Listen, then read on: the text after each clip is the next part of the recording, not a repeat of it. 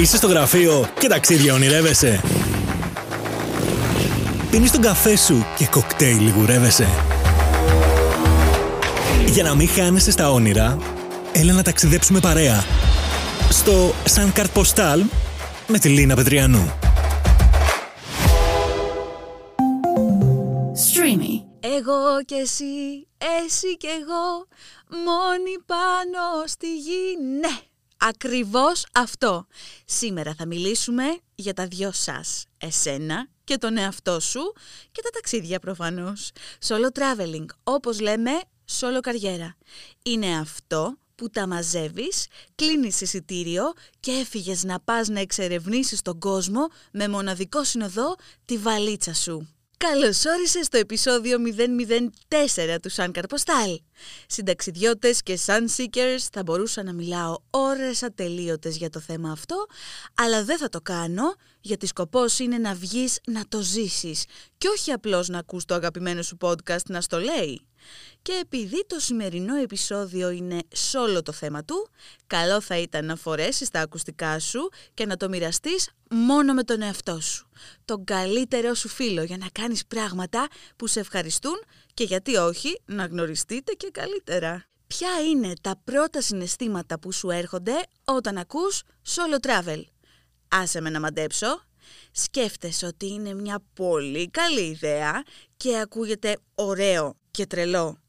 Αλλά έλα τώρα, ποιος το κάνει μόνος του; Και γιατί να πάρω τους δρόμους χωρίς παρέα; Θα με πούν και τρελό και πώς να εξηγήσω στον τάδε και στην τάδε ότι θα φύγω ένα σουκού έτσι απλά; Αυτές ήταν κάποιες από τις ανησυχίες σας που μοιραστήκατε μαζί μου στο προφίλ μου στο Instagram όταν έβαλα κάποια story και ζήτησα να μου απαντήσετε στο θέμα.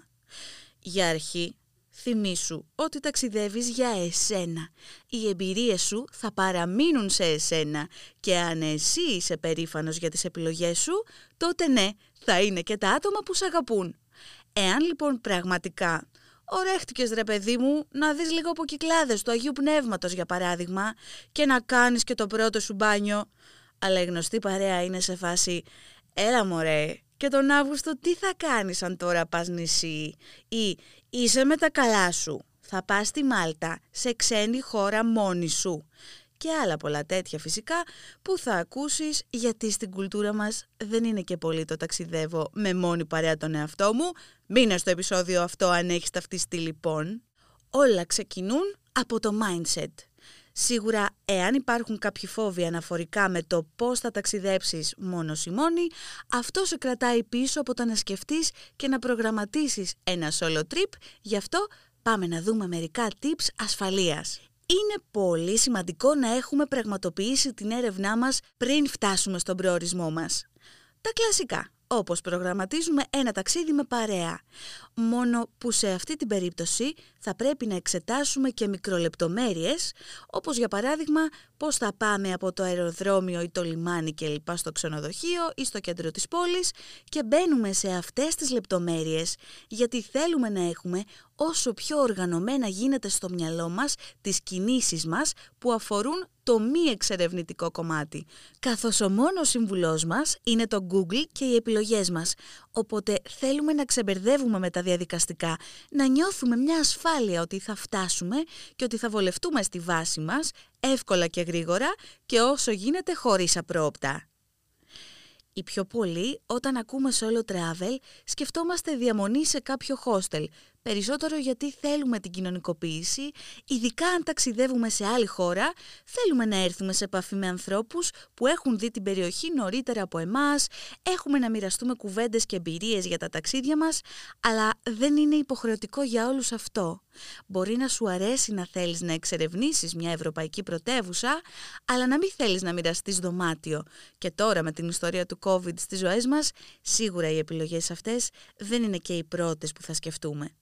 Παρ' όλα αυτά, ακόμα και αν νοικιάσεις ένα δωμάτιο ξενοδοχείου, οι κοινοί χώροι όπως το πρωινό, το lounge, η ρεσεψιόν αποτελούν σημεία που θα μπορέσεις, εάν το επιθυμείς φυσικά, να γνωρίσεις κόσμο και να σε κατατοπίσουν για ό,τι πληροφορία χρειαστείς αναφορικά με την περιοχή.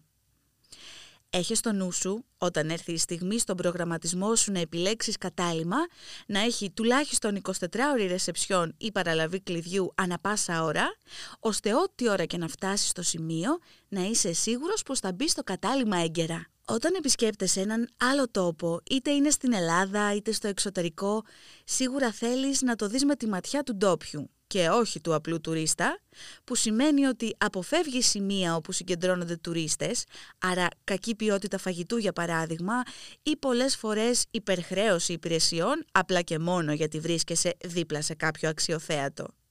Γι' αυτό λοιπόν βγάλτε το καπελάκι που γράφει γκρίς και βγάζει μάτι ότι μιλάμε για επισκέπτη και παίξτε το άνετη σαν να είχατε περάσει όλη σας τη ζωή στο σημείο αυτό, σαν ντόπιοι που βγήκατε μια βόλτα στην πλατεία και πίνετε τον αγαπημένο σας καφέ στο αγαπημένο σημείο της πόλης.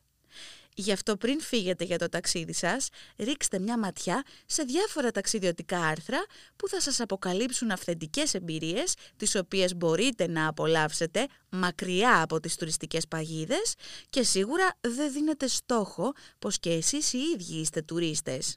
Σίγουρα καλό θα ήταν να αφήσετε στο δωμάτιο πράγματα αξίας και να μην τα κουβαλάτε πάνω σας όλα και φυσικά να είστε σε επαφή με τους δικούς σας ανθρώπους, είτε με βιντεοκλήσεις, με stories και γενικότερα να μοιράζεστε τις εντυπώσεις και τις καθημερινές σας εμπειρίες, ειδικά αν είναι η πρώτη σας φορά που ταξιδεύετε σόλο, ε, σίγουρα θέλετε να ακούσετε μια οικία φωνή. Πέρα από τα safety tips λοιπόν, τα οποία τα χρειαζόμαστε σίγουρα γιατί κακά τα ψέματα, πάντα η δεύτερη σκέψη μας γύρω από το solo travel είναι η ασφάλεια.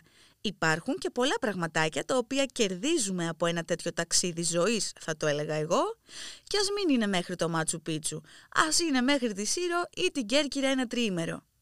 Πάμε λοιπόν να δούμε τι δραστηριότητες μπορούμε να κάνουμε μόνοι μας στο ταξίδι μας. Solo travel λοιπόν και ξέρεις ότι έχεις όλες τις ελευθερίες που θέλεις χωρίς να σε πιέζει κανένας να κάνεις δραστηριότητες που ε, δεν είναι και ακριβώς το στυλ σου. Εδώ λοιπόν δεν θα χρειαστεί να πας να εξερευνήσεις τα μουσεία γιατί η παρέα θέλει, αλλά μπορείς ελεύθερα να κάνεις βόλτες μέσα στο μέρος που βρίσκεσαι μέχρι όσο αντέχουν τα πόδια σου και μάλιστα χωρίς να δώσεις λογαριασμό σε κανέναν. Ξεκίνα λοιπόν να εξερευνήσεις το μέρος, ρίξε μια ματιά στο ίντερνετ για τοπικές εκδηλώσεις που τυχόν συμβαίνουν το διάστημα που είσαι στην περιοχή, ρίξε μια ματιά σε δραστηριότητες που ίσως προσφέρονται, όπως ας πούμε ράφτινγκ σε ομάδες στον ποταμό, αν είσαι σε ποτάμι, ή sightseeing και wine tasting, ή ακόμα και workshop μαγειρικής με ντόπιους ή και ακόμα πιο απλά, περιπατητικές βόλτες με ανθρώπους που γνωρίζουν την ιστορία της περιοχής. Όλες αυτές τις δραστηριότητες μπορείς να τις βρεις και να τις κλείσεις από μια πασίγνωστη πλατφόρμα καταλήμματων και εμπειριών και φυσικά από εκεί μπορείς επίσης να κανονίσεις και πιο προσωποποιημένες εμπειρίες tailor-made. Για παράδειγμα, μία φωτογράφηση με έναν τοπικό φωτογράφο όπου θα σε φωτογραφίσει σε σημεία ενδιαφέροντος και έτσι θα έχεις και χειροπιαστές αναμνήσεις να τις μοιραστείς στα social media. Και όχι μόνο απλές selfie ή σκέτα τοπία ναι, σε περίπτωση που αναρωτιέσαι πώς γίνεται άτομα που ακολουθεί στο Instagram να κάνουν solo traveling και να βγάζουν τόσο ωραίες επαγγελματικές φωτογραφίες ενώ ταξιδεύουν μόνοι τους, τότε η απάντηση είναι ακριβώς αυτή. Ένας επαγγελματίας φωτογράφος για μία-δύο ώρες όλος δικός σου, χωρίς να πληρώσεις χρυσάφι. Γιατί κακά τα ψέματα. Πας στη Σαντορίνη μόνος, γιατί η παρέα σου έχει ξαναπάει, ας πούμε, και εσύ όχι. Ε, να μην έχεις μερικές φωτογραφίες με το ηλιοβασίλεμα και εσένα μέσα σε επαγγελματικό στήσιμο. Ωραίο το ηλιοβασίλεμα, αλλά μόνο του, μ, το έχουμε ξαναδεί. Φυσικά, μην ξεχάσετε να αφήσετε μπόλικο χρόνο για να δείτε, να εξερευνήσετε χωρίς ιδιαίτερο πρόγραμμα. Γιατί αν είναι να στρεσαριστούμε με πρόγραμμα και ωράρια, δεν νομίζω ότι θα απολαύσουμε την όλη εμπειρία. Το να χάνεσαι στα στενάκια μιας πόλης ή ενός χωριού χωρίς χρονοδιάγραμμα σίγουρα θα σε φέρει μπροστά σε μέρη που οι ταξιδιωτικοί οδηγοί ίσως και να έχουν παραλείψει.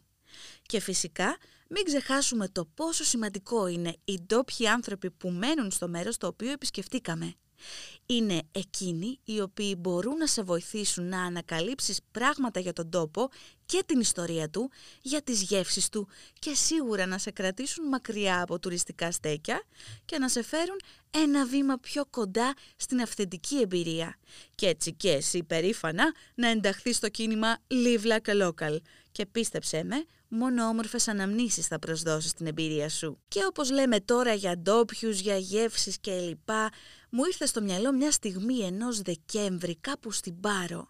Οπότε, όπως καταλαβαίνετε, αυτή είναι η στιγμή του story time.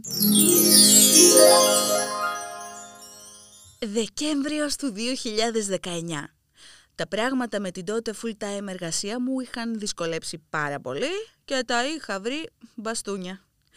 Ένιωθα να με πνίγουν οι τείχοι και σίγουρα ένιωθα την ανάγκη να κάνω ένα ολιγοήμερο break από όλα αυτά που βάρεναν την καθημερινότητά μου και έτσι σκέφτηκα να βρεθώ για δύο βράδια σε ένα μέρος όπου δεν θα είχε πολλούς επισκέπτες, η ζωή θα κύλαγε ήρεμα σε χαλαρούς ρυθμούς και το μέρος να έχει μια ομορφιά για φωτογράφηση. Να χαίρεσαι ρε παιδί μου να το βλέπεις. Σκέφτηκα λοιπόν τις Κυκλάδες ως ένα μέρος που το Δεκέμβριο έχει μόνο ντόπιους και σίγουρα ησυχία. Έκλεισα λοιπόν ένα κατάλημα και βρέθηκα στην παρικιά της Πάρου με μια απίστευτη χειμωνιάτικη λιακάδα. Εκεί η ιδιοκτήτρια του καταλήματος ασχολήθηκε μαζί μου και με το λόγο που επισκέφτηκα την Πάρο, εντελώς εκτός σεζόν, και προσφέρθηκε να κάνουμε ένα μικρό τουρ σε διπλανά χωριά και μάλιστα μου αποκάλυπτε και λεπτομέρειες ιστορικές για την περιοχή, καθώς και γαστρονομικά μυστικά. Ξέρετε πόσο τρελαίνομαι. Ντόπιες παραδοσιακές συνταγές και χάρη σε εκείνη γνώρισα και ανθρώπους οι οποίοι ήταν από την περιοχή και είχα την τύχη να βρεθώ σε αυθεντικό λαϊκό γλέντι με βιολιά και σαντούρια όπου όσο και να θες το καλοκαίρι να το πετύχεις, δεν πρόκειται λόγω κόσμου να συναντήσεις όλη αυτή τη φιλοξενία και την αγνή πρόθεση για εξερεύνηση. Θυμάμαι όμως ότι το πρώτο μου ταξίδι μόνη εντελώς το έκανα από την Αγγλία προς τη Μάλτα και ήταν τέλος Απριλίου. Η Μάλτα ακόμα δεν είχε αποκτήσει τον τουριστικό χαρακτήρα για τον οποίο φημίζεται. Είχα βρει κάποιες πολύ φτηνές πτήσεις για το διάστημα εκείνο, περίπου ένα μήνα νωρίτερα, και αποφάσισα ότι μια εβδομάδα θα ήταν ό,τι έπρεπε για μερικά μπάνια στη θάλασσα, μακριά από το κρύο της Αγγλίας για λίγο. Μάλιστα για να είμαι ειλικρινής, στην αρχή το κανόνιζα με παρέα, αλλά τελικά η παρέα δεν τα κατάφερε να ακολουθήσει και έτσι λέω, ε, τέλος, εγώ θα τη δω τη Μάλτα ο κόσμος να χαλάσει. Έτσι λοιπόν μπαίνω στο αεροπλάνο, είχα κλείσει λόγω χαμηλού μπάτζετ να μείνω σε hostel στο κέντρο της Βαλέτα και είχα φυσικά αγχωθεί πάρα πολύ για το πώς θα γεμίσω το χρόνο μου εκεί. Για το να προσέξω το βράδυ να είμαι στο δωμάτιο και να μην πολύ κυκλοφορώ με το σκοτάδι και φυσικά πολλές ακόμα ανησυχίες. Παρ' όλα αυτά να σας πω ότι η εμπειρία μου αυτή ήταν τόσο αξέχαστη όπου πλέον το μεγαλύτερο μέρος των ταξιδιών μου είναι σόλο. Και μάλιστα από τους προορισμούς που έχω ταξιδέψει έχω και μάλιστα από τους προορισμούς που έχω ταξιδέψει έχω κρατήσει και επαφές με παιδιά που γνώρισα στη διάρκεια αυτών των ταξιδιωτικών εμπειριών. Συνεπώς τα ωφέλη είναι πολλά και πραγματικά σου ανοίγουν νέους κόσμους. Σίγουρα το να ταξιδεύεις μόνος σου σου αφήνει πολύ περιθώριο να μάθεις καλύτερα τον εαυτό σου και να τον εμπιστευτείς, σαν να είχες δίπλα σου έναν πολύ καλό φίλο ή το έτερο νήμιση είναι ένα πολύ μεγάλο μάθημα το οποίο σε φέρνει πιο κοντά στα πραγματικά σου θέλω, χωρίς φίλτρα και προβολές άλλων και αν με ρωτάτε, εγώ θα το χαρακτήριζα εμπειρία ζωής. Και δεν είναι ανάγκη να πας πολύ μακριά για να το ζήσεις, αλήθεια. Και ένα Σαββατοκύριακο να πάρεις το αμάξι σου ή τα μέσα και να βρεθείς σε μια διπλανή πόλη μόνος, ναι, και αυτό μετράει. Οπότε, εάν σας φοβίζει το θέμα του μακρινού ταξιδιού, θα πρότεινα, εάν δεν θέλετε να πέσετε στα βαθιά, να το ξεκινήσετε λίγο-λίγο και να μην ξεχνάτε πως το παν είναι να έχετε εμπιστοσύνη στον εαυτό σας. Και φυσικά να το απολαύσετε γιατί στην τελική τα ταξίδια τα κάνουμε για να ξεφεύγουμε, να μαθαίνουμε νέα πράγματα και ανθρώπους και να μαζεύουμε αναμνήσεις και ιστορίες, ξέρετε, ε, από αυτές που γίνεσαι 70 χρονών και εξιστορείς τα εγγόνια και τα νύψια σου. Γι' αυτό Φτιάξτε βαλίτσα και ετοιμαστείτε να ζήσετε την εμπειρία του solo travel. Εάν παρόλα αυτά έχετε ήδη τέτοιες εμπειρίες και θέλετε να μοιραστείτε μαζί μας τις ιστορίες σας, μπορείτε να με βρείτε στο Instagram ως Lina The Sunseeker και μαζί να σχολιάσουμε και να χαζεύουμε φωτογραφίες σόλο ταξιδιών που θα σας μείνουν αξέχαστα. Κυρίες και κύριοι, θα θέλαμε να σας ενημερώσουμε ότι το επεισόδιο 004 του Σαν Καρποστάλ, είτε το ακούσατε σόλο είτε με παρέα, ολοκλήρωσε το ταξίδι του και είναι έτοιμο για αποφώνηση. Θα ήθελα να σας ευχαριστήσω που ταξιδέψατε μαζί μου και με το streamy, υπεύθυνο να στέλνει το podcast και τις πληροφορίες αυτές που ακούτε στα αυτιά σας και ακόμα παραπέρα. Ραντεβού στο επόμενο επεισόδιο και έως τότε καλά ταξίδια!